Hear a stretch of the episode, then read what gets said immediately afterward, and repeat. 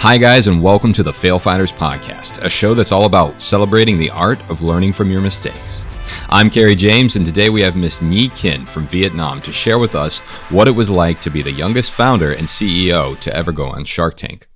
Nghi is a young entrepreneur that started the lifestyle and fashion recommendation app called Fleek, as in on Fleek, in Ho Chi Minh City in 2016 while she was just a 19 year old student still in university. Not only did the app take off and get its first seed round of funding, Nghi even made it so far as to pitch and be accepted to the infamous Shark Tank Vietnam TV show, only to watch the app and the company all come crashing down beneath her feet. This episode is full of both life and business lessons, as well as some quick tips on how not to get your startup off the ground, so you might want to take some notes. Without further ado, Miss Nghi Kinh.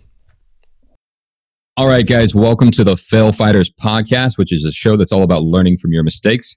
Today, we're joined by a very special guest, and it's uh, one of the first female entrepreneurs that we've had on the show so far. So, pretty excited for that. It's Miss Nghi Kinh from Vietnam. She is the former founder of the application Fleek, which is a lifestyle and fashion app out of Vietnam. And she is one of the youngest, if not the youngest, uh, person that's ever been on the TV show Shark Tank Vietnam. So really excited to have her on the show. Go ahead and introduce yourself, Nghi. Hi, everybody. Wow, that was such an intro. Thank you, Kerry. Hi, I'm Nghi, and I am very, very excited to be on the podcast. Great. So we actually we had Nghi before in one of our events. So she was uh, working together with our founder Tomas, and uh, it was it was a really good show. She was actually the host of one of the events, so has been part of the Fail Fighters family. Go ahead and tell us how's uh, how's things going these days. Are you still working in the application space or or doing something new? Well, a lot has changed, but basically, long story short, I wrapped up Fleek. It's a previous chapter, and now I'm on to the, my next endeavor. Right. Currently, I'm I'm more involved in the production slash film slash commercial industry, which is completely, it's very exciting for me because just like how I started with the Fleek, I'm starting everything from basically ground, like zero. So it's, it's something new, you know, and the feeling itself, it's, it felt the same way as when I started with Fleek. So I'm, I'm happy where I am right now. Awesome. So you made the switch from being a founder of a startup, a funded startup, to going into filmmaking. So now you're you're in in that space. So it's totally different world, but I'm assuming there's a lot of uh, transfer of skills that you can use from one one space to the next. But before we dive into all that, before we dive into your story, I would love to hear how are you holding up during this whole quarantine? I'm holding up great. I mean, I don't want to sound I don't want to sound weird, but because I know a lot of people are struggling but for me personally, this this is something that had to happen, so I can actually make the plans that I, or you know, progress with the plans that I've been wanting to make. And the the, the thing that I realized about not just myself, but you know, a lot of people is we we have so many things that we say or we quote unquote plan we would do, but we never actually end up doing it. There's a lot of talking, but not a lot of action. And so I don't know about other people. I'm sure people experience this too, but for me, this is the break that that was sort of like a push. It's a motivation for me to do a lot of the stuff that I that I said I would do. So it's great. Awesome. So it's like uh, almost like a dream, having all this this time to be creative, to seek out uh, new new creative inspiration, to come up with new ideas. Yeah, absolutely. Actually, take action. Yeah, yeah. So that's it takes action, right? Right to, to take action. Cool. So you you're currently at home in quarantine. You're hanging out in vietnam. Things are things are going well. So let's jump back a couple of years. It was i think in 2017 or 16 when you first started your your application right? Yes correct. Okay so go ahead and tell us about that. Go ahead and go ahead and uh, share the story because as as you know, fail fighters, it's all about uh, you know learning from your mistakes or learning from your past experiences. I hate to, to label it too yes. much mistakes, but it's uh, the overwhelming theme of, of the guests that we have on the show is they share with us what they did and what they learned from it. You know, when they you know had some challenges, when they overcame obstacles, and how that shapes their their you know life, their career today. So starting from from the beginning, go ahead and uh, tell your story. Well, it's it all started with. This sounds like a cliche, but it it really truly was started with a single idea. It was not. It was not even an idea. It's like a concept that I had, and coupled that with like a spark of intense passion, mm-hmm. I guess. But I, I just had this thought that, you know, a lot of questions as to why we don't see more of these personal styling type of platform here in Vietnam, even though I know clearly that there was a need for that, at least amongst my circle of friends. How, you know, despite how much of a niche that would be, we get onto that later on. But I just had this idea and I, I, I have been observing actually e-commerce for quite a couple years because we did some um, we did some research regarding the topic in in university, and so I have certain understanding about that.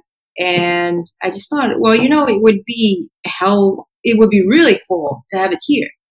And clearly, there's a need for that. So how come no one's doing it? And it, I think, what was so incredible about that period of time that it never occurred to me that perhaps I'm not the person for it. I didn't even like that. The thought didn't even occur to me. I just thought no one's done it, then I would do it. So that's how I got started. And then it took a while for people to know about the, you know, the product or the, the app. So it actually took a year before we had any type of investment. And that's where Shark Tank came in, which was another crazy milestone because I didn't expect that to happen at all. I imagine it to be some, you know, angel investor from Singapore or Malaysia or Hong Kong or Taiwan, somebody that has some spare disposable money on the side that would like to invest in a young startup like myself or a young entrepreneur like myself. So that's how I imagined it, but none of that worked out. I think I probably sent like 200 emails, cold calls, of course. And then, yeah. And then fast forward I got the the investment from Shark Tank, and you know the rest is history. All right. Well, yeah, it's it's uh, it's crazy to to, to think because when you were saying your your group of friends at the time, they had never really thought of it. But what a lot of people don't realize is at that time you were actually still in university, right? Yeah, I was 19, turning 20 at the time. 19 years old starting your already creating your first startup that actually it takes it takes some night you know you need you need it to be naive that's what i think you needed to have some of that innocence still left in you to actually get on with something like this. Interesting. Interesting you say that. Okay, open that up a little because the often you you see people they they wait years and years and years to even come up with the idea, to even nail down mm. the idea and to, to, execute on it. But you say it, it takes naivety to, yes. jump into something like this. Okay, what exactly do you mean by that? I mean, I I'm I, I'm not, I'm not I'm, I probably don't have enough experience to say this and to categorize everybody, but I do, from observation, I do think that sometimes you just got to do it to really figure it out. Because, and one thing that I that I've noticed is the the common notion, you know, the, the notion that people have is that well, you don't have experience in it. How are you going to get started? But the truth is, you're never going to have experience in in, unless you do it. And the thing is, even if you have been working for, let's say, I don't know, Zalora at the time or Lazada for years, you might not, it, it, sure, you gain some skill set. You have experience in the industry, but that doesn't translate to your own business because every business is, is unique in and of itself. So really, I do think that if I look back at it and I, I want to give myself an advice, my you know, then self, my 19 year old self, I would still say just do it to figure it out. Obviously, along the way, there were mistakes and things that I could have done better, but that was irrelevant to the fact that I got started. You know what I mean? You make mistakes either way. That's all I'm saying. Right. So you're saying that regardless of whether or not it turned out the way you wished it would have turned out, you still would have started just to have had that experience, right? Right. And who who who is who's to say where it's going to take me? You know what I mean? No, no, nobody knows. Okay. So let's, so jumping back into the story, you, you were 19 years old when you first started the CEO of a company at tw- 19 years old. And then a year later, you pitched it to Shark Tank and got accepted. Mm-hmm. And mm-hmm. what, uh, like, uh, you know, as people uh, you know that are listening from from all over the world right now you know shark tank it's not only in the united states it's in different countries around the world so vietnam has their own version of shark tank and yes. you got on the show somehow. You sent out all these emails, you hustled, and you made it happen. What happened on the show? It was it well first of all the show it was the first season and which got my point was I told you everybody make mistake either way. Well, Shark Tank Vietnam made mistakes. They dragged on actually. They dragged on for a very long time. There's a reason why I sent in the application in 2017 and I, I didn't pitch until 2000, late 2018 because the show dragged on. There was a lot of mistakes that they made initially they were accepting foreigners, but eventually they said no. They rejected all profiles from, you know, foreign-owned companies and then, you know, yada, yada, yada. So I, in total, I did, I did three, well, no, I did, uh, two pitches, including the last one, which was the one that was aired on TV. So they did three screenings, screening rounds. The first round was just online application. So if you're shortlisted for that one, then you go to the next pitch which was the second round, and that's the one that I went to. And then after that one, they will shortlist 100 best and most potential startups to eventually go on the show. And this is 100 startups from around Vietnam, the whole country. So it's not just regional. And then eventually 100 startups meet up in Saigon and they pitch on the show. Okay, so you got to go pitch, and and for people out there who don't know much about Vietnam, it's actually exploding right now on the startup scene in oh, terms yeah. Er, of Southeast Asia as a whole. It's it's seeing so much growth in startups, in commerce, and and you know internet businesses of all different types. So that was a pretty yeah. big deal uh, to be able to make it that far. So on on on the actual show, what would you say? Like, how, how did things play out? Because as we all know, you you did end up you know winning or you know, mm. however you want to quote unquote winning. But how did it how did it actually play out on the show? Well, first of all, I was freaking nervous, and without having to curse, I was freaking nervous. The thing is, I I was never really nervous for a pitch I, because I I don't want to sound like a, a, snob, but because I've done quite a lot of pitches, even in, in, you know universities where I had to stand in front of real clients. So I've, I'm always I've been pretty confident, you know, I've done this before. I practice on all of that. But literally 10 minutes before going on to pitch in front of the sharks, the investors, I it didn't dawn on me that this was going to be on national TV until that moment. So that was when I, I freaked out a little bit because you have all this like horrible scenario of you saying something stupid uh, and it's everybody would see it and not to mention let's be real, like every reality show manipulate the content. You know, sometimes they would do things out of context for the sake of being entertaining. So that was that that that was like this crippling fear that I had before I I went up on stage and like s- suddenly everything went wrong like my makeup didn't turn out right i didn't like my outfit my hair was horrible. If you go back, those were all true. Like you could still see it in the video. Everything looked horrible. And I didn't like the way I looked. So all of a sudden I felt so insecure. But, you know, it's too late. so I had to go on anyway.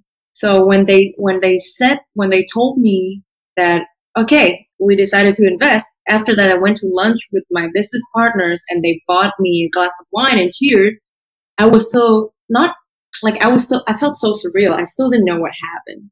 And they told me, you know, you you you got the money, right? and I was like, yeah, I think so.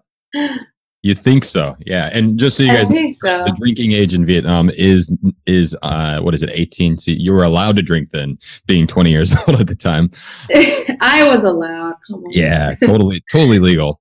Thanks for thanks for reminding. yeah, you know, it's it, well, it's crazy to to think because of course, you know, you're you're a 20 year old girl and you're going on national TV. Of course, you're going to be uh, feeling a little nervous, getting some butterflies, worrying about how you look, all these kinds of things. But the fact that you actually won is just it's it's wild to hear that. So, how much? Give it shoot shoot us shoot us some numbers. How much did you win? Who invested? Did they yell at you? what what happened? Uh, they didn't yell at me. I mean, they they were fine. I had no problem with the Sharks. You know, the deal was 130 grand for, I believe, 40% of equity, which was crazy. And oh, and also the thing is, I was the only startup on the the show at the time that didn't have a product. Didn't have a working, marketable product. I only had an MVP and some statistics statistics on the side that you know proved the concept and to show that I have waiting lists and early birds. But that was all that I had. So I, I didn't have a working product mainly because I didn't have enough capital to finish the app. That was why. So yeah, anyway, so that's that's why the the equity I had to give away was so crazy. Forty percent is what they want. Yeah. Wow. It's I mean it's a deal with the devil. Let's be real. and uh, and just to clarify, so what exactly did the app do? Like, what what's the elevator pitch for the app? Well, so the idea is that you sign up on the app just like every other shopping app, but but the last step that you do is you fill in a little style profile. That's what we called it. And af- it's just a quick, you know, it's like a, it's like Tinder for style. You just pick what style you like, and then they we match you with a stylist that will be handling your recommendations from then on. So starting from that point, you will receive weekly recommendations based on your profile. And the next level of the app is obviously artificial intelligence where, you know, the, there will be machine learning process where, you know, it will observe if you like something, if you don't like something, and then based on that, based on that data from your past purchases, from your favorite pieces, from your add to cart pieces, it'll recommend pieces that basically match the one that you like visually. That was the whole idea of it. I mean, it, it was a grand vision. That's exactly what Stitch Fix is doing, actually. Wildly successful in the US. Okay, so it was definitely a winning idea. And the Shark saw that, you saw that, and you know, your team saw that there's a lot of people that were were behind it. But as we all know, it didn't end up uh didn't end up panning out. So Yeah, it didn't end up taking off. What was uh what's what's the i guess the story behind that? Well, did the sharks not come through or? Well this i would say the sharks had little to do with it. It was more the it was more us. Obviously the management team. We had internal problems that we could have solved regarding a numbers there were miscalculations and then there were marketing stuff that we could have done better. But then if I really take a step back and look at look at what happened from an objective point of view and just trying to be fair, I would say simply because the the idea or the product it was not tailored to fit the general Vietnamese population. And so that's actually the number one lesson that I learned if I do ever start a business again, which is to be honest, quite highly possible, is I would really put on my businessman thinking hat and really look at who am I targeting, really, because you know, Vietnam, seventy percent of the people still live outside of the city, and it sounds like a, a very simple diplomatic sentence, but if you really look at it, they think very different. Honestly, when you live in Saigon, especially if you live amongst, you know, the people that are very fashionable, people that speak very good English. It's so easy to have this illusion of what Saigon or Vietnam is. That's the biggest problem that I had, I think. I, I don't think I was being realistic with what, what was I trying to do? What was the product and who am I really serving? Okay. So it's, uh, the takeaway, I guess, there is to know your product and know your market, know, know, know who you who you are serving yeah, like really know it. Okay. Um, so it's it, it sounded like it, it, it, it wasn't like uh, overnight that things just kind of like panned out. It was just like it didn't take off over over the course mm. of a year, two years, yes. or okay. Well, less than a year, I would say around six or seven months. Right. It's a, yeah. a fun lesson to learn, huh? Oh yeah. Yeah. Totally. Cool. So, as a true fail fighter, you kept moving forward, you kept going. Before we jump into what you're doing today, which I'm really excited to hear about, one question, which some one of our our uh, one of the people we we told that you were going to be on the show today, they asked, "What did it feel like to be the youngest person to win Shark Tank? Like, what did that actually feel like to you as a, as a person?" An imposter. I mean, I, I I really and to this day I still think it was pure luck somehow, you know, the stars align and my investors figured out that this was a, a, a potential idea, which it, it really is. And I still stand for that to, to this day. Like it was a great idea. It worked in other places, you know, but it didn't work here. I can't tell you whether it has more to do with the market or more to do with me. But yeah, if I look back at it and, and, you know, think about how I even got the investment, I would say it had to do with luck and it had to do with presenting the right information during the pitch. So, okay. So, right place, right right time, right person, right products, mm-hmm. just uh, not the right market necessarily. Perhaps. Yeah. Or not the but, right founder. Uh, so, well, you said imposter syndrome, which is something that I think a lot of entrepreneurs and a lot of aspiring entrepreneurs, people that are just starting out projects, they feel this. It's, it's many people mm. feel this. So, what do you mean by imposter syndrome? Well, personally, because I, I know, I know what I wanted at the time, and I wanted a lot of things, you know, and because n- right now I'm 23, and I feel like such a different person I know this sounds crazy. Oh, you know, you grow up, but I really do feel like a different person compared to my then 20 year old self running a tech startup. Is that at the time I wanted things that were very, how do I put this? I would say they're very shallow. Um, I was after very shallow stuff. And now that I look back at it, I don't even want those things anymore. And perhaps that's part of the reason why the Fleek chapter was wrapped up but that's what I mean by imposter syndrome is that I felt like I was chasing something that was that maybe I didn't even want. Maybe I just wanted I just wanted to have a tech company or I just wanted to do this app because I thought it was cool. Or I thought that it would give me some sort of gratification. That, that's what I meant by imposter because I knew I, I know my intentions at the time weren't in the right places. Right. Okay, so you knew then you were like it's it's just you were just going with it. You were going with emotions. You were you were making things happen. Yeah. But there was that little voice that was like, "Is this it? Is this what I want to be doing?" Yeah, I mean, it, people hyped it up big time, you know, and especially if you because what well the reason why I was so motivated to do it was because when I talked to these uh, shop owners, these vendors, they were all like, yeah, this is a great idea. You know, I've been in the business for five years, 10 years, and I really do think this is what our customers need. And so I thought, holy shit, if these people, they think they agree with me, that's some kind of validation, isn't it? But perhaps it's really not validation that should be put on a scale. You know what I mean? Maybe that's not enough. Right. So it was kind of like, saying. yeah. Yes, yeah, so it was kind of like talking to the people that were telling you what you wanted to hear at the time, but it wasn't exactly. necessarily the oh, right yeah. people. Yeah. Yeah. Okay.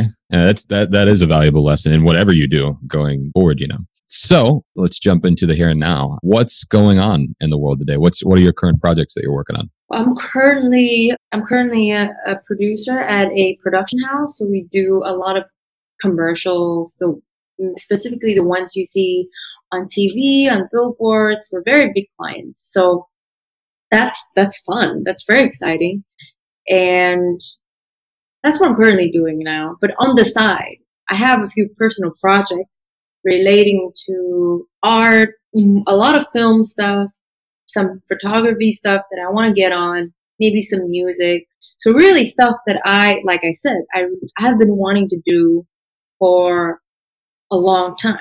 And just to be a bit, just to put things into like a metaphor, I felt like the the Fleek chapter or the the disaster, the catastrophe that happened that had to bring Fleek to an end is sort of like the corona outbreak that's going on right now. For me, that was the corona, my corona at the time, that it had to happen. I didn't like it, but it had to happen in order for the next things to be unfolded. So, so yeah, sorry, long story short, I'm, I'm, I'm in production at Film right Okay, so you're you're a, aspiring filmmaker. You got you got any projects of your own in the works or? Yeah, I, I have several ones, but I, I don't want to talk too too much about them because they're still in development. Right. But I mean, you'll know. I'll you'll hear about them once they're done. Awesome. Yeah. Don't don't want to jinx them now. Cool. Yeah. so yeah, it's it's it's really interesting to hear. It's like going from you know early success, you know, early quote unquote success to jumping back into the world of the arts, jumping back into creativity. You said doing singing, things like that. So mm-hmm. all the information that you know now and all the time that you spent doing what you were doing, of course, you know, as you said before, you wouldn't, you wouldn't do it any other way. But if you mm. could speak to yourself or a person in your same position a couple of years ago, just, you know, back when, when they were in college, they were 19 years old, what would you tell yourself then? What, what advice? And, and I guess take a pause on this one. So not what you think that people would want you to tell them, but what would you actually mm. tell them? Considering that now you're you're kind of going in the loop, you know, eh, back around going for the arts, going finding out what you really really enjoy deep down. What would you tell them? Them as in who, who are them? Sorry, I missed that yourself. Part. Sorry. Oh, okay, okay.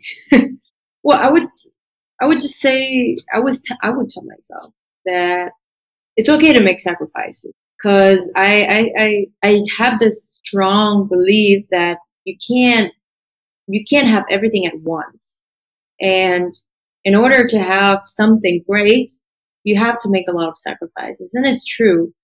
And mm, you know, my younger self at the time, while I was focusing on taking my company off the ground, I also had this little guilt inside me that I kept feeling like because I was still living with my parents at the time and my, my parents they helped me fund some of the first steps of Fleek. So they really helped me and I would always come home at the end of the day thinking what I have missed out today, you know, compared to my my peers because they went abroad, you know, they went traveling, they went to so many places. They went to all these like cool music festivals, and of course they have to tell the world about it.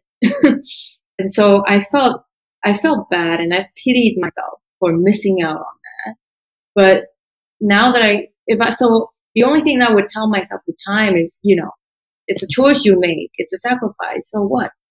And like I said, if I if I if I could do it again, I wouldn't change anything. So the guilt is gone. Now that I'm a bit older, I don't feel bad about it. Okay. So you would tell them do it anyways. Sounds like. Yeah. yeah. But you know, with the healthier mindset, because you don't want to go back home at the end of the day wondering what you've missed out on the world. I mean, it's horrible, and it doesn't help. It it's not helping at all. Right. Okay. Super valuable because you know there's there's going to be people out there that are probably in the same position that are wondering like should i create this app should i do this? And it's it's uh, it helps to hear from people that have been in the position before. Yeah you know i think if if it's delayed gratification it's worth it. It's so easy to it's so easy to i feel like we're in such an instant noodle culture. Everything has to be instant. Everything has to be fast. You know our pace of life is 10,000 times faster than it was just 60 years ago, not even not even 100 years ago. So now it's it's especially with younger people like you and I. Everybody wants stuff fast now. And when you think like that, then you're truly missing out on things that are truly great. I yeah, it's it's a matter of of being okay with what you have and with what you don't have at the moment. Yeah, and and to know that patience really is the virtue. Okay. So so that's that's the uh, the advice you'd give to to little Nghi back in the day, huh? yeah. Cool. Well, um, awesome. Well, really appreciate having uh, you on the show. Uh, it's it's been a long time coming. You know, when you when you did the, the speaking event before, that was really amazing. But I think it's it's really cool to get oh, more of you, you know an intimate sharing rather than big on stage. It's cool to hear from you one on one. Um Oh yeah any shout outs or any call to actions that you would like to throw out to anybody that's listening to right now in terms of uh, projects that you're working on or projects that you support or how to get a hold of you? Mm. Well, I, I have Facebook, I have LinkedIn. Those are pretty much the two platforms that I'm super active on. I don't have an Instagram. But anyway, regardless, if anybody wants to get in touch, talk about something, anything, just a network, then I'm all I'm I'm all for it. Okay. I'm very approachable, is what I'm saying. I know I don't look like I do, but I really am. Okay, so don't be scared. Uh, don't be scared, guys. Feel free to approach Nghi. She's uh, available on all the social media, and when you check out our uh, Fail Fighters Facebook page and on the the Spotify store, Spotify and Apple and all that, you can find her contact if you know you want to get a hold about business or something like that. Any yeah. any or just talk about food or films, you know, food fun stuff like that. Yeah, or dogs. I have three. awesome. we'll send them your way. If you guys have any film or business ideas surrounding food or dogs, please send them Nghi's way. Yes. And, uh, and she'll connect thank with you. you. Well, thank you so much for coming on the show. And uh, we look thank forward you, to hearing how the rest of the journey unfolds. All right. All right. I hope to catch up with you guys soon. I really do. All right. Cheers. All right, guys, let's break that down. See, first, Nghi had a few golden nuggets of advice that I think are really important to keep in mind when starting any type of project, not only the ones that involve fashion and startups. See, Nghi started a company when she was still pretty young, literally still going to, to university. So some of us would say that the cards would be stacked against her considering that she had less experience and industry knowledge than more seasoned veterans of the startup world. But looking back on things now, she said, and I quote, that it takes a sense of naivety to launch a business like that. Meaning that her young age actually helped her to get it off the ground because she didn't have years of baggage to carry around and stop her from taking action. It's what we like to refer to as having the beginner's mind, which is when you begin a new venture or task with a mindset and attitude of openness and eagerness, and a lack of preconceptions about what will work or not. Having worked in the startup scene and the wider business world for a while, I've seen countless potential entrepreneurs spend loads of time and energy thinking and thinking about an idea, and they completely miss the opportunity to take action on it. They end up missing the mark and talking themselves out of it in the end. When Nghi's story, what Nghi's story shows is that sometimes you have to start with a bit of naivety or beginner's mind in order to have the energy and motivation to make things happen. If it could work for Nghi and Mark Zuckerberg, why wouldn't it work for you? It was such a pleasure having Nghi on the show today. She uh, had a, a, lot of interesting pieces of information to share, and we hope to have her back on the show again eventually. Um, if you guys would like to reach out and connect with her about both her filmmaking and her business ventures, you can hit her up on either Facebook or LinkedIn or Instagram as Nghi Kinh, or you can check her out on the Fail Fighters uh, Facebook.com page. Uh, and with that being said, guys, we appreciate you coming on the show and being a part of what we do. Our goal here at the Fail Fighters is to bring you one step closer to starting that project you've always dreamed about or overcoming the obstacles that hold you back in the projects that you're currently in. That's why each and every week we'll be bringing you more fail stories, more outlandish tales, and more fun facts and lessons. And that's also why we are going to need your help to like, comment, and rate the Fail Fighters podcast on the podcast store and to show us some love on our Facebook and Instagram pages. To bring you the most relevant content possible, we need to hear from you. So if there's a specific topic you want to dive into, a special guest you'd like for us to have on the show, or some burning question you're just dying to ask, throw up a question on our Fail Fighters Facebook page at www.facebook.com slash failfighters, and we'll respond to them as soon as possible. And with that being said, I'm Kerry, and I'll see you the next time, and don't forget, keep failing forward.